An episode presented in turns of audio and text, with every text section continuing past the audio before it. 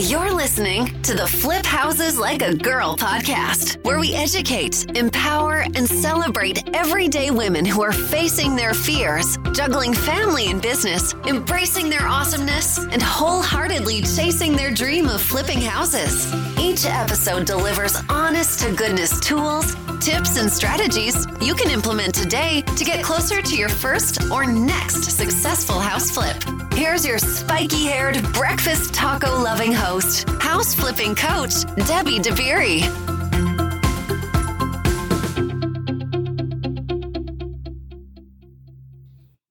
Hey, how's it going today? I'm super excited to share this conversation with you that I had with one of our flip sisters in Arizona. Her name is Courtney, and we debrief her first four flips. She made around $320,000 profit on these first four flips. And we talk about how she found them, how she financed them. We talk about contractors. Uh, we have a really important conversation about contractors and a switch in mindset that a lot of people need to have when it comes to contractors. And then we talk about guilt around making big profits and how we navigate that. We also talk about her aha moment she had around her fear of losing money. So she had a big fear of losing money and in particular, losing money she borrowed from like private money lenders, right? Friends and family members who want to invest and make a great return on their money. And she was having a hang up around that. So we talk about her big aha moment around that. And we just talk about a lot of good stuff. This is a great conversation. Buckle up. We cover a lot of ground and it's totally worth it. All right. So let's dive in. Let's talk to Courtney let's just start with you introducing yourself and giving a little bit of your background and how you arrived at flipping houses. Okay. Well, so um so my job, so I've always freelanced. When I was like I think 22, my now husband and I drove across the country and went to Chicago and I was like I'm going to send out a bunch of postcards and see if people hire me. And if not, I'll waitress.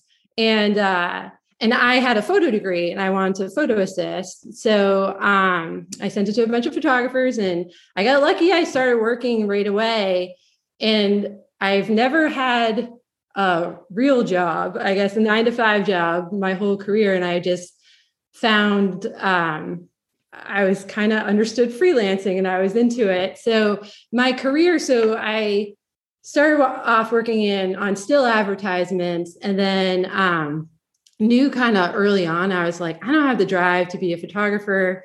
So I started assisting stylists. So I work on um, kind of larger productions like print advertisements and TV commercials. And my title is I'm the wardrobe stylist. And then I used to sometimes do prop styling as well. So what that means, people hear wardrobe stylist and they think of like Rachel Zoe or being a personal stylist and making shopping and making people look cute, but that's not really what I do at all.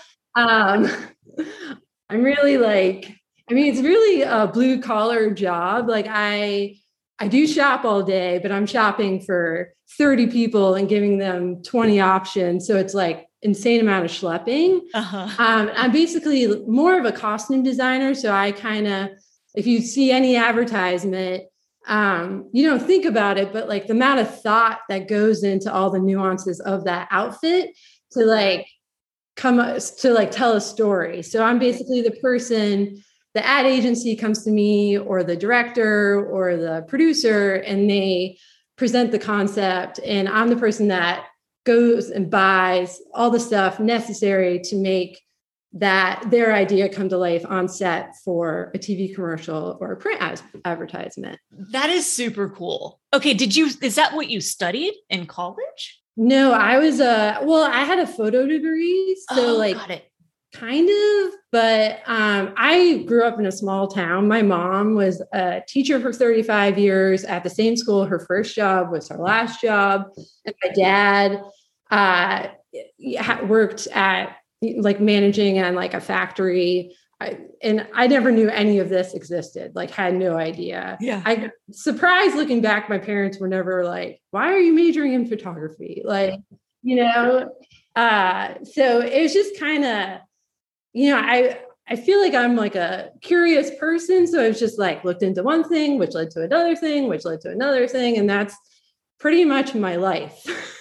like that's kind of how I get anywhere. So mm-hmm. yep. So yeah, I worked in um, commercial productions, you call it, for my whole career. And I'm just kind of a hired gun that essentially uh, executes the ad agency's concept. And I work with, I've kind of worked with everyone like Nike, Amazon, Adidas, um, Crate and Barrel. I've done a lot of home stuff. Um, and yeah, so you think a lot about like what goes into um, a project and what each little thing means. And it's really crazy because, um, you know, I like when I was sitting with uh, peers at lunch at work, we'd all be like, well, you know, what are we going to do in our life? We have no resumes. We have this super weird niche job.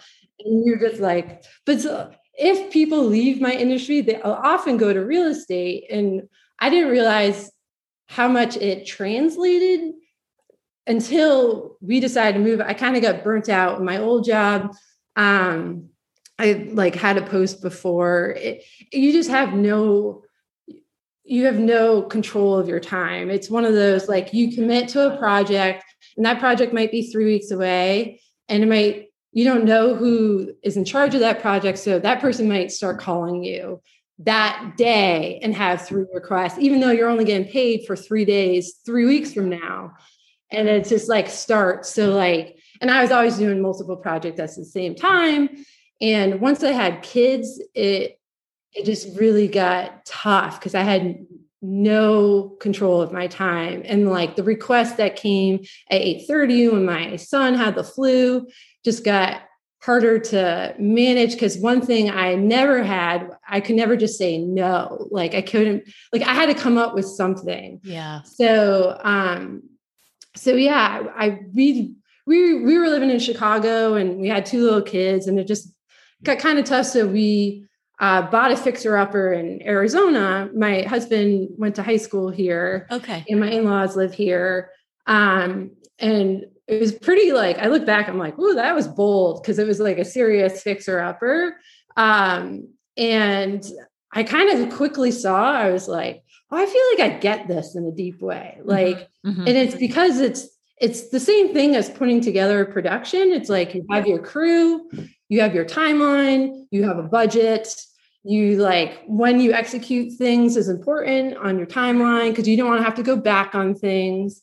And then just like being resourceful, coming up with stuff like, you know, a luxury I, I never had as a stylist. Like, you know, if you're on a, say, a Nike shoot, you don't and I'm the person in charge of this key product, like I don't get to show up and be like, yeah, I don't have that. I'm sorry. And the whole thing shuts down. It's like you you don't like you might not have that exact thing, but you have something. So you always coming up with solutions and it's one of those jobs too where it's just constant fireballs. So like as far as like the hiccups that you constantly experience with flipping, I don't even really recognize it because I feel like my whole job has just been like, like if you if you take the ideal path and you actually get to the finish line, it's like, would you look at that? Like I never expected it to go that smoothly. And that's just kind of the mentality I've always had. So it's like, you know, I just see it more as like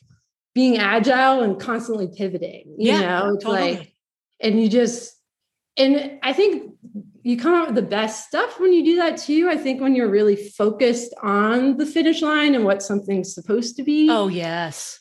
You lose a lot. You have tunnel vision and you kind of want to like, you know, just like be open at all times and just Completely. be like, you know, this this is different than I thought it was going to be, but look at this. I didn't even think of this. Completely agree. Like just being willing to be open and flexible. That's mm-hmm. a big word, right? Be flexible and not be so rigid with how something has to look, has to or or the how of it, right? Or how yeah. it comes together. Like yeah. Yeah. I can completely see how you well, how long did you do that? You're still doing it. How long? I'm still doing it? it. I keep I have a toe in it now, you know, like I'll probably I mean, it's one of those jobs it's hard because it's such a hard job to get into and to maintain. Like I I kind of it's I imagine it's like living in New York. Like you work so hard to live there, it's hard to fully let go because it's like a big part of your identity, you know? Sure, sure. So it's like for me, it's like, you know, different seasons for different reasons. Like I I I I love that job, but I don't feel like it fits my life right now, you know? So it's really hard it's just it's just hard just because it's like i haven't had a sick day in 20 years you know like and I have kids now, and sometimes mm-hmm. they get sick. In fact, oh, right. they're always sick. So like all the time they get sick. How old are your kids? So five and seven. Okay, awesome. Let's talk about your first flip as an investment. When did you buy that one? So um, so I bought that September 30th of 29. Wait, no, 2020. Okay. So after COVID, after COVID. So so that's kind of like I kind of this was on my radars. As much as I watch HGTV, I never was like, I want to be a flipper. Like I wasn't thinking about it at all. But I kind of for probably three years prior to moving, I was like, I gotta figure out a side gig or like figure out something because I I just knew I wasn't in the right place and needed a major change. So um, so then the pandemic happened, and then I had time all of a sudden, and right. I was like, I'm just gonna really explore this. So I started listening to podcasts like crazy. Um, and I was learning a ton, but I a lot of the podcasts I was listening to is like, you know, do you want financial freedom? Right. And like it felt like very like it was kind of aggro men yelling about freedom. And I was I wasn't really connecting to it. and I was just like, I was trying to, I was trying to, you oh know, oh, take bits and pieces of it and apply it. But I just, and then I found your podcast and I was like, oh my God, there, you can do this in a way that, you know, you can, because that was one of the things that was like, you should never pick up a paintbrush. You should always be, you know, like there was one way to do it, like you're an investor yeah. And so it was just nice to hear through your podcast. There's a lot of different things you can do. Yes. I mean, I think that's the beauty of this is you can really cater it to your lifestyle. So 100% that's the beauty of it. Yes, it can look however you want it to look. Yeah. Yes. So so yeah, so I um my first flip I actually did uh PML through family and I found this house um, on the MLS. House is actually the biggest house I, I've done. You know, there's five million dollar houses there, and there's also three hundred thousand dollar houses. So I found like a cheap, cheaper pocket amongst really expensive homes. Yeah, nice. And this home was like within the cheaper pocket was one of the largest homes on the street, mm-hmm. but not not necessarily huge for the area. So it was 3,500 square feet. So, oh, wow. That's so big. yeah. Okay. So you found it on MLS. What, what did you end up buying it for? So I bought it for 535. Okay. And did you say you got all the money through PML through private lenders? Okay. So how was that? Like, was that hard for you to ask?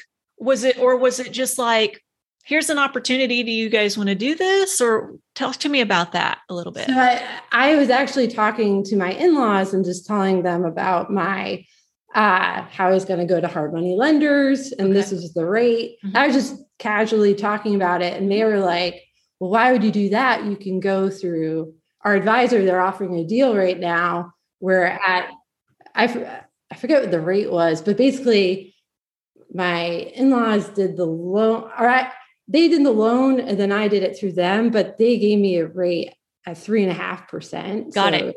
Yeah. Low. So they basically financed the um, house and then I did the renovation with the HELOC. Okay. Got it. Got it. And how much did the renovation cost? So 3,500 square foot house. It was about 120. Yeah that's not bad for that size of a house. yes. And I, my biggest mistake with that house was I put too much money in things that I should have done. Yeah. Because my background, I get kind of lost in the aesthetics. Yeah. I get it. Yeah. That was the big thing I learned from that one. But as far as like like you know because i just renovated my house i did it in a very similar way. I acted as a gc and i i did it almost like a photo shoot. Like i kind of was like all right this is my top flooring guy. He's not available so i'm going to move to the next guy. Oh they're not available. And it was constant pivoting like this is the tile i want. It's not available so you move to the next one. And it's just you know just kind of but just trying to stick as much as I could to the budget yeah. and um and the timeline. Yeah. Uh so so yeah. Were there any major surprises on that one? I mean, not beyond like just the havoc of COVID. Yes, right. and my husband almost lost his finger because we tried to move the vanity. Oh, geez. Like, Oh yeah. gosh. oh god. Yeah, that that was a moment of oh no. But um uh and then the weekend we put the house on the market, um we it was like the first time it rained in like 11 months and it was like the first time it like snowed like it was cold and rainy oh god. and then on top of that my i was actually at the time using my husband's aunt as my realtor and her laptop got stolen from her car oh, right before she was supposed to list. And like so the it didn't post when i hoped it would post. And there's like there's some things like looking back it's like i should have waited a, another week to put it up. That was so I, there was a couple of things like yeah that i feel like because it was i was really proud of the house which was the good part. Like yeah. i I was kind of like, um, yeah, I just wish more people got to see it because it was just uh just a dismal weekend here. Um, but but I sold it the first weekend, um, and I sold it at 745, I believe. Is that yeah. what you were thinking? Is that what your ARV was initially, or did it go up just because? So my I kind of ended up my budget went up, but then I also was like, because I'm putting more expensive stuff in, I I knew it could appraise for more. So um so that went up too. So I put it on the market at 750 and I sold it at 745. Okay, awesome. And that was a total of how long from purchase to sale? Purchase to sale was just over four months. Nice. Yeah. That's great. During COVID, during that time of COVID, yeah. That's fantastic. What what did your profit end up being on that one? I made 48,000. Nice. So, yeah. You paid off your in-laws and they were like, "I'll do that again." Uh, yeah, they, they or no. Well, for me like the anxiety was like I can't lose people I know's money like so I almost rather use hard money cuz it it felt and I just like didn't want to disappoint, you know, like I was just, I just, you know, just wanted to make sure, God forbid, like I wouldn't lose money. But then, like looking now, I know you just want to make sure, and I learned this from your program because I didn't join your program until my third house. So, so like now I know, like I always buy no HOA because I have different exit strategies. Yes. And I think about it as the same as the stock market. Like you don't lose money unless you sell when it's low. So it's like you just hold on to it until so you're like the fear of losing money, like as long as you have exit strategies, Exactly. shouldn't be there. That's not, you know, That's exactly the point of having different ways out. yeah. Okay. So the first one happens and you're like, oh my gosh, that was kind of easy and that was fun. Is that what you were thinking or what were you thinking? Yeah. I mean, I loved it in such a deep way. Like, I like, I don't know, it's hard to explain. Like, I just felt in the zone like the whole time. And like, my husband really saw it too. He was just like, you're just like a ha- like happy person. Like, I, I, I've always struggled with insomnia. Um, but like when I'm really into something, it's like I don't need it. I sleep really hard and then I'm like, good. And I'm like, you know, I could sleep six hours and I bolt out of bed because I was super excited to go to the house and just like, yes, I totally relate. yeah. Where if I'm not into something, it's like I wake up at two and my brain's spinning and I'm just kind of, and then I always just kind of, that's how I knew my job wasn't really working anymore because I was like, oh, it's not normal at noon to like be thinking about how to pack up for the end of the day.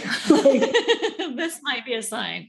yeah and i just felt like tired like all the time you know but and, but when you're excited about something it's you have boundless en- Yeah. energy Yes. so totally. uh, so yeah i just was and it was really cool for me because i've always worked in a creative field but i've always designed for other people Yeah. so i think like one of the funnest thing was to work on a big project and then like to see what i could do because i didn't even know what i could do because i like have been doing it for everyone else for 20 years so totally. Yeah. that was that was really satisfying to be like oh like i picked up all those things from working next to the best people at crate and barrel you know like and like i can actually knock this out um so that was cool uh so yeah the then my second house so my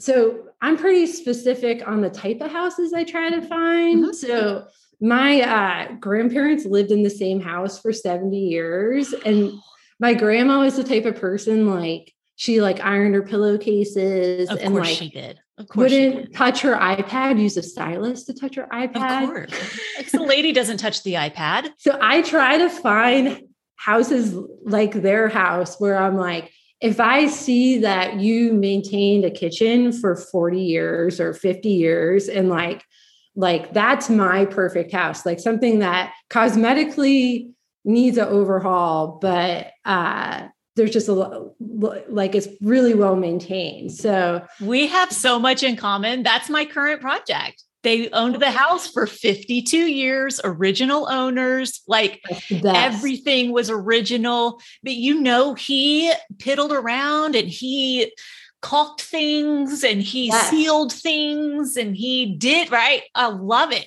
Yes, Yeah. you can feel the love when you walk into those houses. You feel, you feel the love. Yeah. Yeah, totally.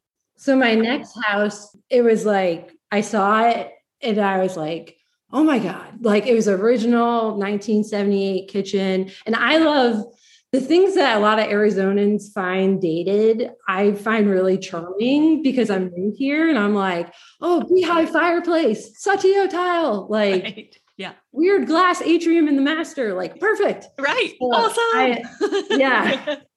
so i um and this is really before too like i i knew the margins i needed to flip but i definitely have honed in on that better. Like looking back at this house i was like whoa that was a risk. Like like you know now i wouldn't have jumped on it um but i so i wrote the the woman a letter and i found out after it was her grandparents house she was the realtor and it, it was very like symbolic for me because i actually the week before i bought my first flip my grandfather died and then my grandmother died right before this one and they were yeah. Oh, that's so hard. I'm sorry.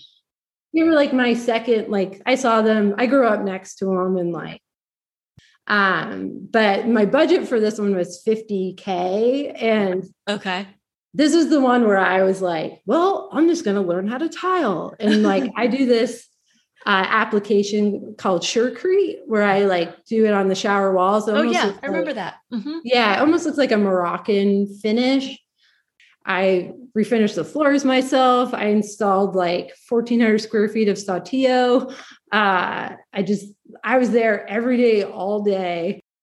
So that one took um, same three months. It was about 2,100 square feet, and that one was crazy. So I, I switched realtors because my husband's aunt, she was, she was new to being a realtor too, and she was only here part of the time, and I found this brokerage. It was like a boutique brokerage, and their whole mission is kind of saving older homes. And they, I don't know, I was following, they're really good on social media. And I was just like, oh, these seem like great people. Um, so I started working with them. And uh, yeah, I actually hosted the open house because I kind of wanted, I take, I take kind of risks with my design, or I'm, I know a lot of times with flipping or a lot of the freedom po- pro- podcasts I was listening to, it's like you want to appeal to the masses. Oh and, like, gosh. You know, or like, you know, Yeah. I remember going to get a countertop and the guy's like, well, this is the one everyone's buying and you Mm. want everyone to like it. And I was like, no, I don't think yeah, it's it's about personality. It's yeah, Yeah. that's what sets us apart, I think. So yeah, that one um, had multiple offers, went the first weekend and actually there was a bidding war with escalation and I I ended up making 90 on that one. Nice. I know I put in 10 times the amount of effort as other flippers because I stage and I do all the things. Like I leave no nothing unturned. Like I really Yeah. do it all. And so it's like, what is that worth? So I, you know, when I feel kind of weird about the amount of money I get, I'm like, I don't know. It's it's tricky. Um, but then it's like it's such a large amount of money. It just I try to see it as like it's just going back into this thing that I believe in. Yeah. Yeah. It's interesting. It's interesting to talk about profit. It's something that comes up where the Freedom Fighter podcast or whatever, you know, it's a different conversation. Whereas here on this podcast, when we talk about profit, it's like, man, I kind of feel bad. Like I feel a little guilty or just like, and I think it's that, um, it's kind of like that servant's guilt, right? Because we have like, we we serve people. We are here to serve people. We're not short, like we're not cutting corners. We're not doing shady things. We're actually Yeah. putting a lot of love and care into these properties and into the people that we work with and into Yeah. the sellers and into the buyers. Like we're doing this in a really good way. Yeah. But to financially benefit from it is hard for people like us because it's like, well, I mean, but I'm trying, like, I want us to not feel bad about it. it is what it is, right? Like, it, it like we are being rewarded for doing good, but it's it's a, it's part of the conversation for sure. Every and time, it's like i try to like the people i hire you know i i try to never barter with them i like the price you tell me i'm gonna pay you because i get that come as a freelancer i really try to treat people like how i wanted to be treated. So yep, i and it's like if you think you deserve that much and i know you're good of Yep. course i'll pay you that. And i just yes, there is that mentality of you have to negotiate everything, and it's like or just get the lowest price to make money. Yeah, get the best deal possible. And even if that means the other person walks away feeling like they lost, it's okay because you got you squeezed the juice, right? Like you Yeah. got the best deal. And it just doesn't feel that good to be in that. No. And I really believe generosity breeds generosity. Same. Yeah. A big thing I learned dealing with contractors there, and it, I used to be like, this is what I'm looking for, or this is what I want, and not really knowing how to get there because I didn't really, like most people, you don't understand the underbelly of a house. You just have this idea. Right.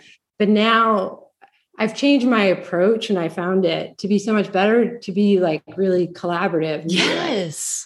Be like, you know, this is what I was, this is what I was thinking. What do you think? And it's like, Every time. Yes. and that also like it makes them feel respected and trusted Exactly.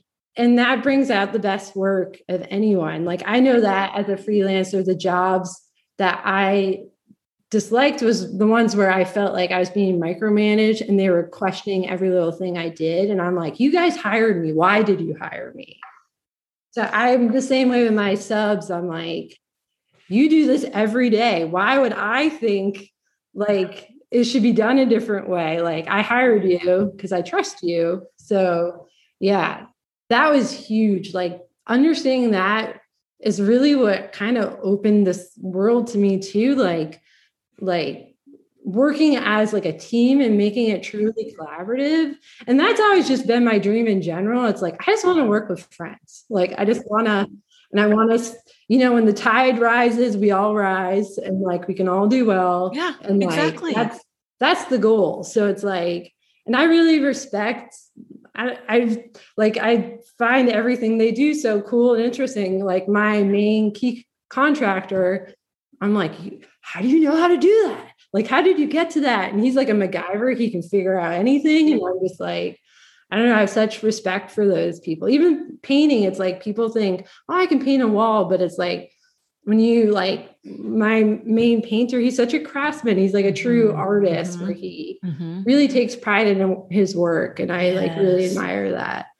I Um, think it's such a huge, it's such an important part of the conversation because, again, it's kind of like the profit conversation. This is another part that's really important because once we really get that it's a relationship business and we don't have to be combative with our contractors and the people that we work with, and that not everybody's out to screw us. yeah. And right, like this whole mindset around contractors is so infuriating to me sometimes because one person, right, having all these bad experiences, it's like, but you're the common denominator. Exactly. And that's what I realized. I was oh, guilty in Chicago, and it stemmed from being insecure because I Right. you're you realize this is an expensive thing and you don't want to be taking advantage of. I've done the same thing with buying a car. I'm totally guilty of it. It's like you Google a bunch the night before and you take your like two hours of knowledge where like suddenly you're the expert Yeah. and this is what I want. And then like and the being rigid like that and making like because it's like having thinking your ego is going to like control the situation really really hurts you. And i i've heard in the group too people talk about assertiveness like i i don't want to be a bitch. And it's like and it's like you can be really nice and assertive and that also comes from respecting people and then in the flip side they respect you so like when you say something to them they know that you know you you you like them and you're not just saying that because you want to control them like they already know that you respect them so building that relationship with someone You know, I don't think enough people realize. I was just having a conversation with my HVAC contractor. I've been working with him for like, I don't know, 12 or 13 years. And I was having a conversation with him and he was like, "You know, I just I I appreciate you that you you just you're always paying. Like you're just always paying. You don't question it. You don't you don't take a week. I I ask you for payment and you pay it." And I'm like, "Well, that's how it should be." And he's like, you would think so, but just like people have all these negative things about contractors, we have negative things about some people in the world hmm. too, because Yeah. we can't get paid sometimes, even though hmm. we did our job. People mm-hmm. just decide that, well, they have control of the money and they're not going to give up that, they're not giving up the money that we're owed. He's like, he he was telling me that one person owes like tens of thousands of dollars and they're just choosing not to pay him. And he's like, you know, we're all connected. All of the trades are connected and we all know who pays and who doesn't pay. So Mhm. the people who are having a hard time finding people who will work for them are generally the ones who have a bad reputation in the contractor world. And the thing now, it's like the wheel has turned. Like they're all in such demand right now. They don't need you. They can work for someone else. So like the good people, like they don't have to show up for you. And that doesn't mean that you let them do whatever they want, but like like my main guy at the beginning, he was like there was a couple of times where he was late or just didn't let me know that he couldn't show up. And he's a really shy person. He's actually very similar to my brother. And I recognize that. And I was like, if I yell at this guy because he didn't show up, he's gonna like go under something like a cat and hide. And like, but I know how talented and how good he is. So I just said to him, I'm like, I want you to work and I want you to make money. I just if you're not here, just text me and let me know because I always keep the ball rolling. I'll never be mad at you because you went and got money from someone and you're working hard. Like I support that. I just want communication so I can keep this going. Yeah, communication. And, you know, talking to my key contractor the other day, he he made a mistake. And and I, I saw it and he came through later and he wasn't talking about it and this is somebody new new to me mm-hmm. and then finally i just I, I, was like oh and hey i just wanted to check in on that thing over there and he was like I'm, I'm, I'm so sorry like real like oh my gosh i'm so sorry i i i'm gonna handle it and and i was like hey man, mistakes happen. I'm not mad at you. Like, what do we need to do to resolve it? Like, do you need something from me? If you're waiting for something from me, let me know. I don't ever want to hold you up. But that freedom and that uh, that space for making mistakes because we're we're human.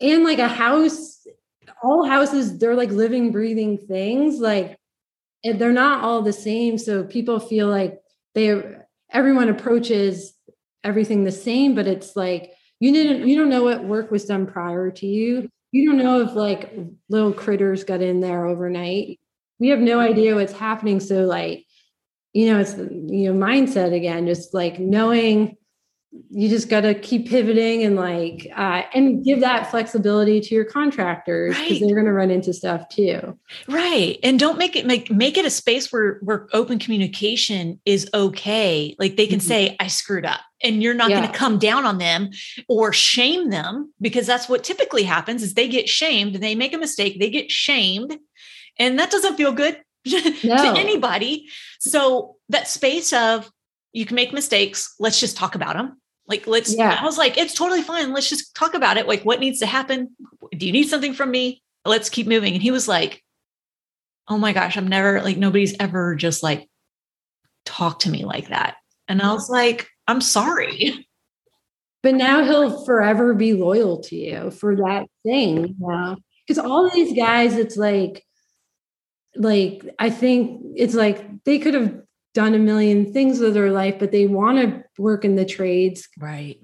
Because they, you know, they don't want to be talked down to. They don't want to like, and I feel like it's interesting since the pandemic, um, because it turned and everyone's looking at their house and wants a million things done. And these guys get so busy and it's like, like, like it used to be that like, oh, like I'm giving you money. You got to do what I said. But it's really you know these a lot of these guys are artists they're craftsmen like respect them and it and it's also you're kind of the coach of a team it's like you are you're the leader. So yeah it, it's just you know just creating a good team that's essentially in a good environment where people want to work like yes. Yeah that whole thing has made it much more enjoyable too just that shift of like or just again came from insecurity of my knowledge like and then recognizing that you know that's huge. It makes it just much more enjoyable. Yes it doesn't have to yeah it doesn't you you you don't have to be um on guard and defensive and assume they're out to screw you. Yeah. Um, they, because i mean honestly they're just they're just not. And there are ways to protect yourself and to also protect them. Like both parties should be protected. Yeah. And both parties should get, you know, should be treated with respect and not and get paid. and get paid when it's time for them to get paid. Yes. Oh my gosh. That's a big one for sure. Yeah. Um Oh my gosh, that was such an important tangent to take. Yeah. Uh, let's get back to flip number two. When did flip number two sell? So flip number two sold, um, or we closed uh, end of July, and then um, I got flip number three beginning of August, and and that one um, it was a house on a golf course. Oh, remember. Uh, okay. Yep. Yeah. So I I think in my head, because the market was crazy at that time, I was like, it's a house on the golf course for 400 grand, which here seemed so cheap. I was like, this is crazy. And the their agent just like they did the thing they listed it without posting photos and then it, all the things worked in my advantage so i didn't have much competition i got off the mls um, but I goofed on my, I had a bit of a pie in the sky ARV, um, where I, I think, and probably also overconfidence with my last flip. I was like, got in my head a little bit. If I build it, they will come, which doesn't always work.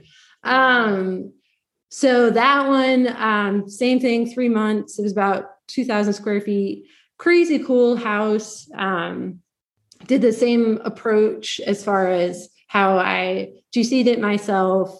Um, I staged it myself. I'm always uh, like a pastime is also just I'm constantly accumulating mm-hmm. uh, vintage furniture and uh-huh. I love finishing it. stuff.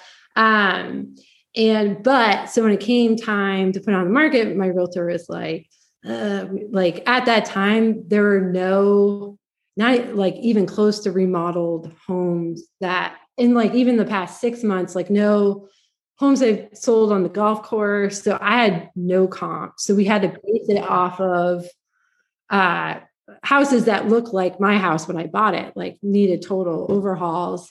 Um, and I think it's because it is a little bit of a cheaper area. So like people there are are probably, and I'm seeing this happen more and more, like because people aren't wanting to move now because where are you going to go? Yeah. And because this is a cheaper pocket, like I, maybe that's why people are just like, where are we going to go? Like, so so I had to list the house uh, at my break even, which was terrifying. Um, Wait, what did you did you buy? What did you buy that one for? Four hundred. Bought it for four hundred. And what was the renovation? I put sixty five in. Okay. And oh. this one was hard money. This is going to ask. Um, and I used my HELOC again. I didn't use any private. And then um, I listed it at four ninety nine. Okay. Um, and sold it at 535 i knew like i it was a really special house. Like it was i and i was really proud of it. So i i was kind of like every house there's something i think i don't have to do. And then the more i'm there i'm like ah, i I got to do this thing. And I don't know if I'll get my money back, but I'm going to do this thing. Because for me, too, it's just as exciting to see what it will look like. So it's like, I just want to, I just, I want to see how great it can look. And so I fall a little victim to that every time. And I don't know if I feel bad about it. I think know? it's, I think it's what sets them apart. I do. Yeah. I think caring more and thinking about it differently than just Uh, I hate this saying lipstick on a pig, which is what, yeah. Oh, that was the saying when I first got into flipping. And I was like, that is not, I don't drive with that. That's not my, that's not, that's not how I'm going to do things. It feels really, but, and now listening to so many podcasts, it's like, I get why flipping has gotten a bad name because everything comes from an investor perspective. And it's more now about like what we can get away with. And we've lost sight of the fact that we're making homes for people, which is their biggest asset. And it's where they spend all their time and make all their memories. And yes. it's like, that's the weight. I feel such responsibility with each house. Like, I don't really have fear of losing money, but I have fear of just like not making the house what it could be like and not reaching the like or hitting the opportunity right and making it what I knew it could be. So it's like, um, so yeah, I so that house I got I got I think 14 offers on it. So it went the sale went well and they bought it as is. Um so what was the profit on that one? So that one was around 30. Okay. And then most recent one most recent one. So I bought this one. I really love this neighborhood. This is the third house I put an offer on in the neighborhood, and they're all custom homes and they're all really they're all built mid 70s mid 80s mm. and they're kind of quirky and weird and i just love them yeah i love um, mm-hmm. and this house was again the margins were slim like i was like and now i i know better because i'm in your program at this point and i was like it's not the 10% ARV, but I really saw the potential in this house. And there were comps to prove that I knew I wouldn't lose money. So I was like, um, I I wanted, and I, I knew that woman that owned the house uh, was super meticulous, like handed over like multiple three ring binders of everything she'd done to the house. So wow. I knew it was an awesome house. So that said, at my ARV, so I bought this house at, let's see, I bought it at 516 and my original ARV was 640. So my budget was crazy tight. Um, I ended up putting in 50 grand. And then, like, while I was in the throes of staging and doing my thing, I didn't notice a, a sale that happened that made my realtor think that I could list it at 700 so or 699 so and that's what's so crazy about real estate is like well there's 50 grand or like it's bananas. It's bananas and I, and I know it can go the other right. it can go the other way but unlikely to go that far. Um but so I like was never expecting to get anywhere near that and then we did um, coming soon, and I got offer at 60 over during the com- coming soon. And also, like the realtor was going to give me part of her commission, and they wanted to buy all the furniture. And then we ended up getting uh, multiple offers around the 70 over ask. Um, and then these people, the original people, raised their offer to 783. But then this became like where I started feeling weird. I'm like, this is a lot of money. And I was just like, and, and my realtor, like, she kind of talks me off too, because she's, sometimes she's like, not that you can be too generous, but she's like, oh, no, Courtney, like, you know, like, it's okay. It's okay. But I ended up telling them because the other offers were at 770. I sold it to them at 770. And I didn't take the realtor's commission because I realized how hard it is these days, like trying to get people a house. Right. And I ended up giving them like 5K worth of furniture. That's amazing. So that's what felt good to you. It felt good. Like, yeah. I, yeah, it, yeah. But again, like almost froze me because I made about 150 on that one. It, it's crazy. Wow. Yeah, that's incredible. Incredible profit. It's really been it's been so fun to talk to you. We're we're very similar. I always think that listening to your podcast, I was like, I feel like I'd be friends with Debbie. Yeah, right. Like, let's hang out, man. um, it's so I love that I just love that this community attracts who it attracts, which is women who want to do this in a way that isn't screwing everybody around. Like, right? Not like yeah. we're not leaving people thinking they got a bad deal or they were taken advantage of or any of that negative stuff that just feels gross. We just go in, we love these houses, we keep things that we can keep we replace things that we can't and we just put a lot of heart into it. And it's not based on what's like the cheapest thing to do. It's what's going to make this house like what is this house telling me? And i know that's so weird but it's like really what is this house telling me? Exactly. Like the house is more of my client than me thinking of the buyers. Like, and that saves you money too, because you're like, how do I work with what's here rather than, well, the person, the buyers down the street had the super modern whatever, and I just bought a craftsman and like trying to like, but it's like design for the house. And then you're also keeping the legacy of the house going and all these cool things happen. Totally. And I think that's that's the thing though. People who are are drawn to that style house they are drawn to the design pieces right? They're they're drawn to the things that make it unique and give it character and they pay more for it. Yeah.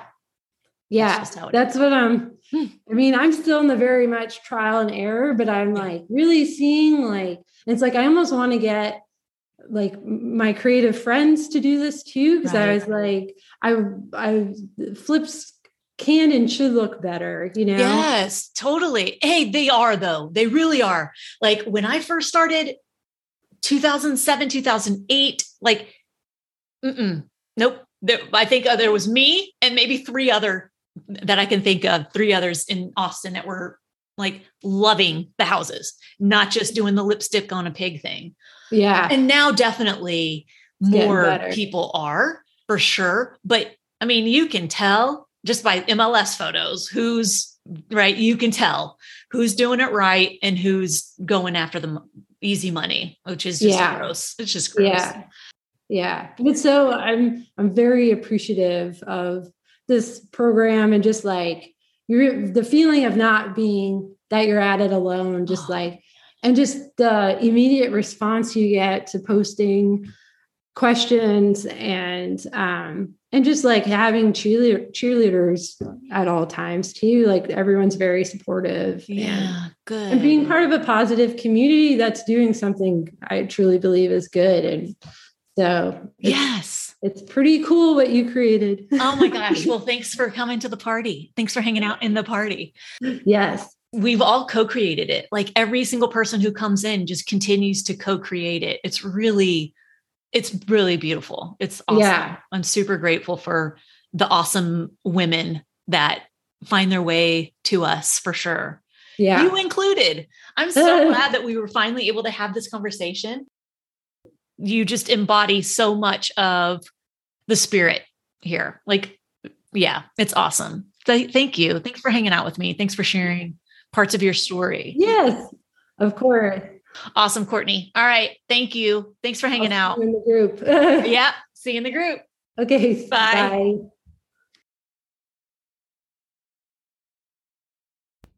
Such a great conversation. I, I told you we were going to cover a lot of ground, and we did.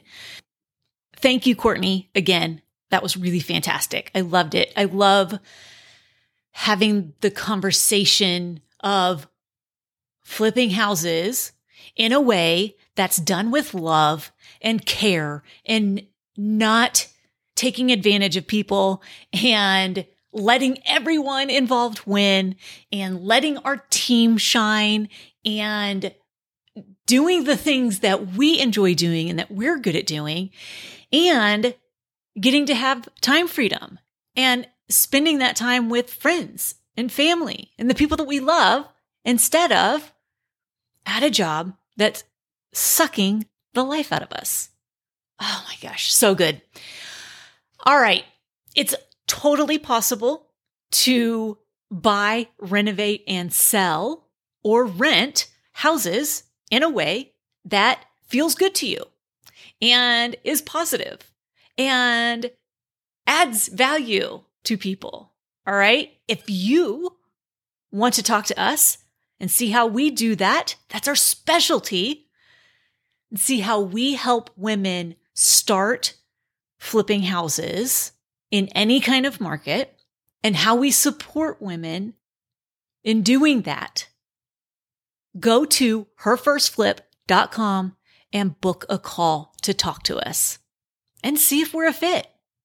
All right. Until next time. Go out there, flip houses like a girl, leave people and places better than you find them, and make it a great day. Bye, y'all.